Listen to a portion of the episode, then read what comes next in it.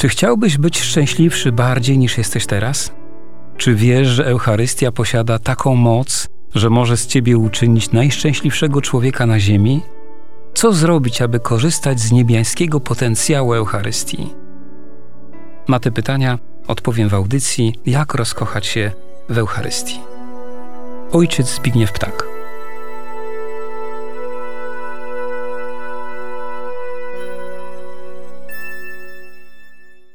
Na początku naszej katechezy o mszy świętej uświadamiamy sobie, że treści, których dotykamy, są tak wielkie, tak święte i tak tajemnicze, że w jakimś stopniu zuchwalstwem jest poruszanie się po tym terenie. Dotykamy w nim jakby żywej tkanki Boga. Wiemy jednak, że miłość chciałaby poznać przedmiot swojego kochania. Poza tym wiemy, że czasami w parze z poznaniem tej miłości idzie żarliwość samej miłości. Dlatego prośmy Boga o odpowiednie usposobienie serca na czas tego spotkania. Módlmy się więc.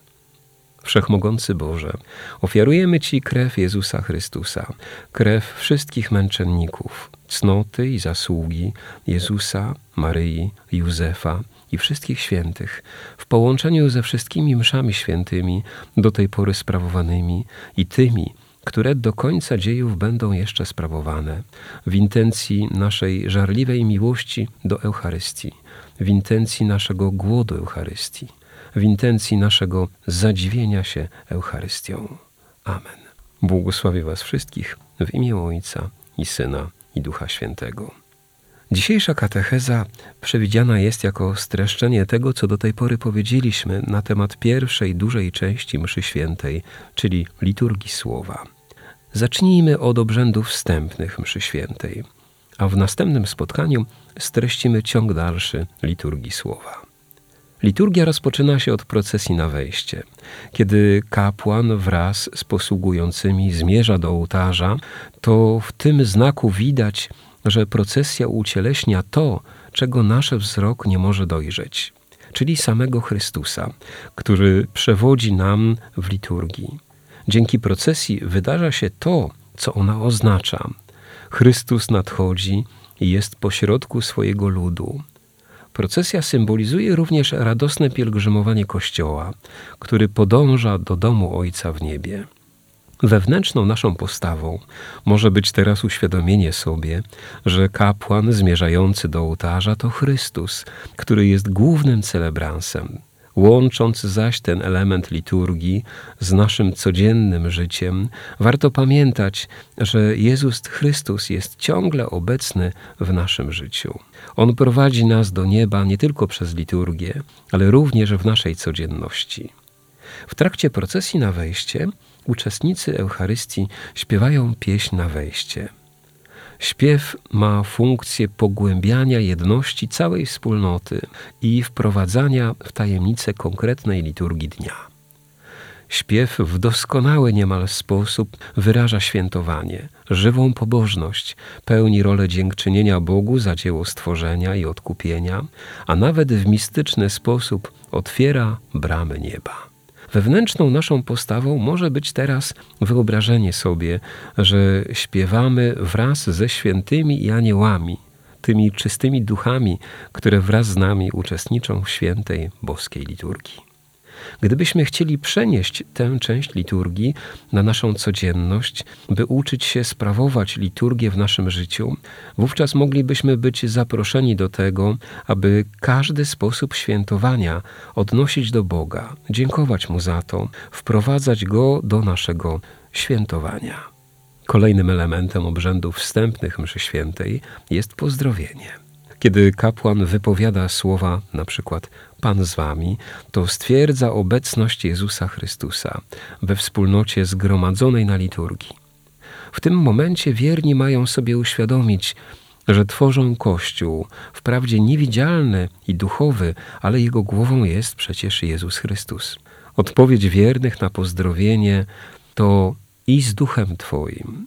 Słowa te są z kolei potwierdzeniem tego, że w kapłanie wierni widzą Chrystusa, że On jest ich przewodnikiem w liturgicznej tajemnicy, Jednocześnie wierni potwierdzają obecność i działanie Ducha Świętego w kapłanie, a nawet wyrażają w ten sposób swoją modlitwę za celebransa. Naszą wewnętrzną postawą podczas mszalnego pozdrowienia powinno być uświadomienie sobie, że wszyscy uczestnicy liturgii tworzą razem Kościół. Są tak naprawdę jedną rodziną, która związana jest więzami duchowymi pochodzącymi przecież od Boga. A więc te więzy są znacznie silniejsze niż nawet więzy krwi. Odniesienie pozdrowienia do naszego codziennego życia może polegać na tym, aby w każde pozdrowienie ludzi przy jakiejkolwiek okazji wnosić duchowo to bogactwo mszalnego pozdrowienia. Czyli chodzi o zrozumienie sercem, a nie tylko intelektem, że wszyscy ludzie są dziećmi Boga, a jeśli są dziećmi Boga, to wobec siebie są braćmi i siostrami. Po pozdrowieniu następnym elementem tych obrzędów jest pocałunek ołtarza. Kiedy kapłan całuje ołtarz, to tak naprawdę całuje Jezusa Chrystusa, gdyż ołtarz jest znakiem Jego obecności. Wewnętrzną postawą wiernych podczas pocałunku, który kapłan składa na ołtarzu, jest to, że każdy uczestnik liturgii jest zaproszony do duchowego pocałowania Jezusa Chrystusa. Jak ma to uczynić? Święci mówią, że to nasza dusza ma pocałować duszę Jezusa. Czego może nas nauczyć pocałunek ołtarza w naszym codziennym życiu? Każdy z nas od czasu do czasu wita się z kimś bliższym, czy nieco dalszym, całując tę osobę w policzek, czy też w czoło. Każdy taki pocałunek można wewnętrznie namaścić pocałunkiem z Eucharystii, czyli uświadomić sobie, że w każdym człowieku jest w jakiś sposób obecny Pan Bóg. Całując tę osobę, całujemy również Jezusa. Po pocałunku następuje znak krzyża. Jest on streszczeniem całej Ewangelii, a nawet całego chrześcijaństwa jako wydarzenia. Dzięki niemu chrześcijaństwo jest religią zakorzenioną w historii. Cała historia zbawienia zmierzała do tego wydarzenia i z niego czerpie swą skuteczność i moc. We mszy świętej krzyż posiada podwójny charakter. Po pierwsze, jest znakiem naszego zbawienia. Przecież Jezus Chrystus po to właśnie przyszedł na świat, aby umrzeć na krzyżu dla naszego zbawienia.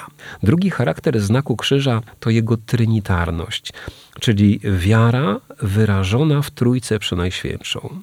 W pierwszych wiekach znak krzyża był bardzo mocno związany z sakramentem Chrztu Świętego. Zawsze, kiedy go czynimy, odnawiamy więc również ten sakrament chrztu. Nabożnie wykonany znak krzyża posiada również moc egzorcyzmowania.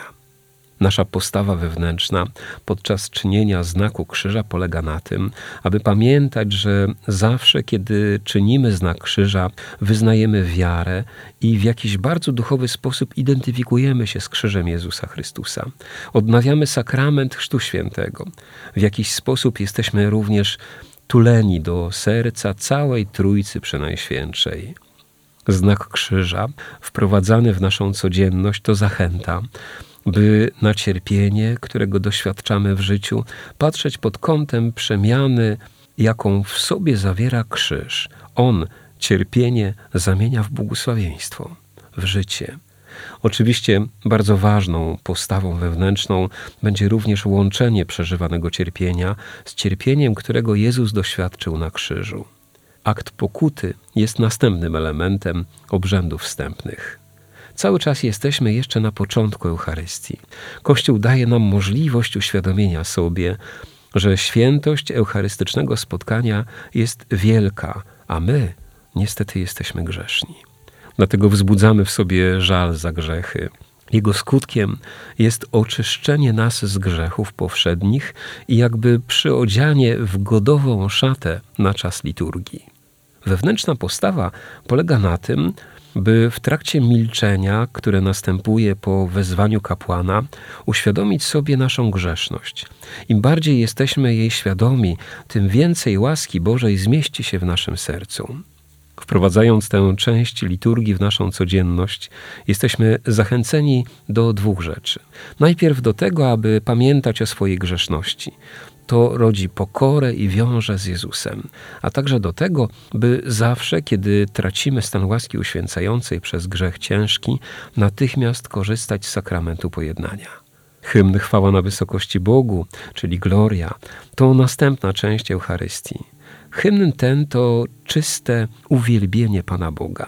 My cieszymy się w Nim, że jest Bóg. Modlący się Nim człowiek jest jak, jest jak zakochany, który próbuje oddać swoją miłość w słowach, ale brakuje mu odpowiednich słów. Dlatego powtarza podobne słowa. Chwalimy Cię, błogosławimy Cię, wysławiamy Cię. Wewnętrzna postawa polega na tym, by dzięki wyobraźni uzmysłowić sobie, że jest to hymn anielski i razem z nami modlą się tu aniołowie i święci. Hymn ten jest dla nas zachętą, byśmy jak najczęściej praktykowali modlitwę, z którą mamy najwięcej problemu, czyli modlitwę uwielbienia.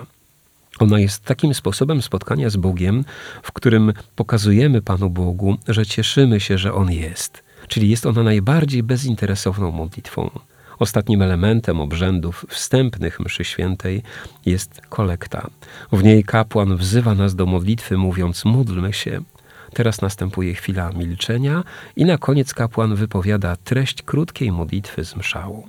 Wewnętrzna nasza postawa polega na tym, aby w czasie milczenia uświadomić sobie, że stoimy przed Bogiem. Teraz również mamy wzbudzić w sobie intencje, z którymi przybyliśmy na liturgię. Kapłan zaś łączy nasze intencje z modlitwami Kościoła. Kiedy pragniemy połączyć kolektę z naszą codziennością, warto uświadomić sobie obecność Boga, czyli nie tylko modlić się jakby z marszu. Poza tym warto pamiętać o tym, aby modlić się nie tylko w swoich osobistych, ziemskich sprawach, ale również w sprawach całego Kościoła, w wielkich intencjach. Błogosławię Was wszystkich w imię Ojca i Syna, i Ducha Świętego.